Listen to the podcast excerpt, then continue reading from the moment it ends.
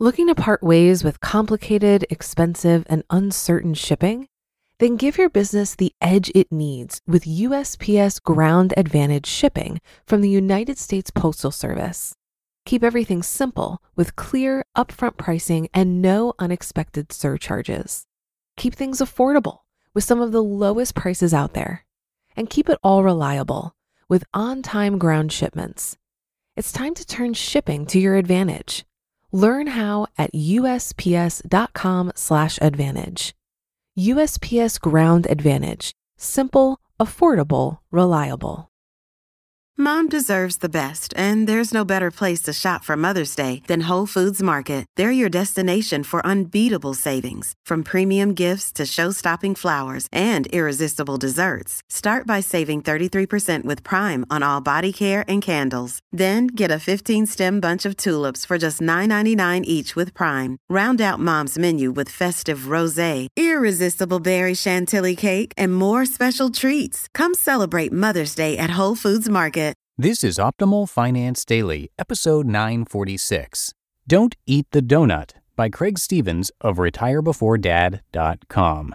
And I'm Dan, I'm your host and narrator of some of the best blogs on personal finance, and I am here narrating to you every single day now, including the weekends. This is actually the first Saturday episode that we've ever done here on this show. Over on our show, Optimal Living Daily, we do episodes seven days a week, and listeners there love it, so we wanted to try the same here. And speaking of Optimal Living Daily, if you haven't checked out that show yet, please do. It's similar to this one. It narrates many of the same authors uh, that I do here, but with more of a personal development and minimalism angle.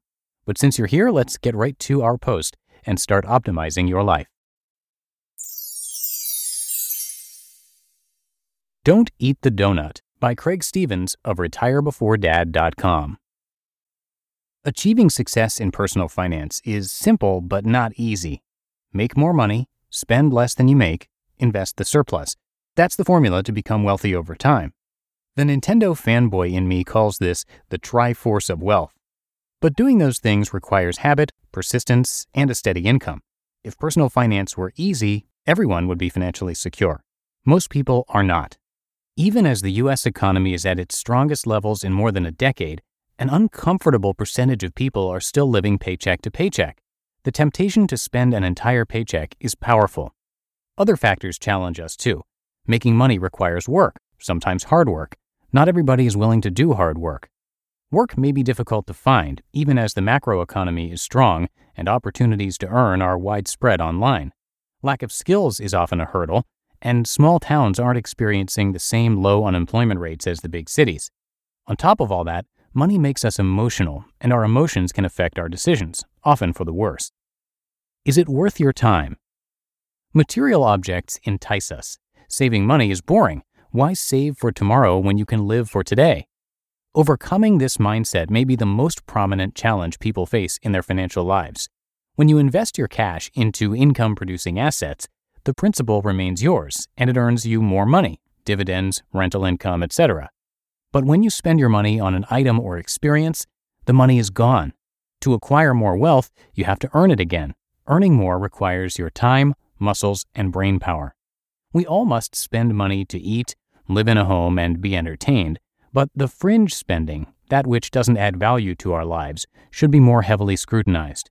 When considering non essential purchases, it's helpful to determine its usefulness or entertainment value by estimating the amount of time you need to work to pay for it.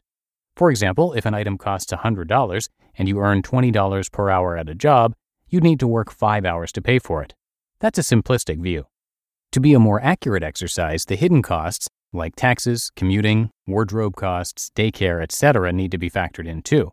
Buying the item may actually cost 6 or 7 hours instead of 5.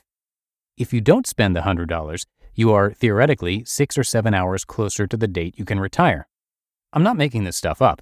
This way of thinking is a core principle in the book Your Money or Your Life by Vicki Robin and Joe Dominguez, a favorite in the early retirement blogging community. I use this train of thought around my family sometimes. My kids are always sad to see me leave for work. When they are wasteful with food, I'll say something like, Hey, Dad worked hard to buy that slice of pizza, and you took a nibble and threw it away, so I worked for nothing. The same goes for leaving the lights on or spilling milk. This kind of thinking makes perfect sense in my head, but they don't get it yet.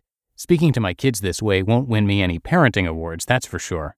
But someday, maybe it'll sink in and they can apply it to their own lives. I like to use a weight loss analogy to illustrate this financial concept more simplistically. Don't eat the donut. Like personal finance, weight loss is simple but not easy. Eat less food, eat healthier foods, exercise more. That's the formula for maintaining a healthy weight. Doing those things also requires habit and persistence. Eating and attempting to lose weight are also highly emotional activities. Unhealthy sugary foods taste great and make us feel good in the short term, but not so good when we gain weight. Successfully losing weight requires willpower, mental courage, and the ability to cope with setbacks. Emotional support is paramount. I usually eat a banana or a packet of oatmeal for breakfast early each morning in the office. Some mornings I'll walk by the kitchen around 9:30 and there's a box with leftover donuts from an executive meeting. Since I already ate enough calories for breakfast, I don't need any more food, but I see free donuts and I want one. A typical donut contains about 400 calories. If I eat a donut after my regular breakfast, I'll fall behind on my summer weight loss goal. Do I eat it and enjoy the delicious taste and short term happiness, or stay strong and walk away? Once eaten, the only options to compensate for the donut, besides barfing, are to eat fewer calories at a future meal or to exercise it off. Humans are pretty smart about this stuff, so we can calculate how much exercise it takes to burn off the donut. To burn about 400 calories, I'd need to walk 4 miles, run for 30 minutes at a moderate pace, swim for 45 minutes, play an hour of competitive badminton, play 4 hours of croquet, jump on a trampoline for 2 hours, play 2 hours of volleyball, or skip rope for 35 minutes. You get the picture. It's far easier not to eat the donut than it is to burn off the calories with exercise. Not to mention, the time you save not exercising can be spent doing something more enjoyable. Conclusion Low annual spending is a crucial factor in determining whether or not you can retire early. The lower your living expenses, the less money you'll need to save to cover them in retirement. As you save more money, your retirement date inches closer, but every non essential expenditure means you'll need to work longer. This concept should be taken with a grain of salt.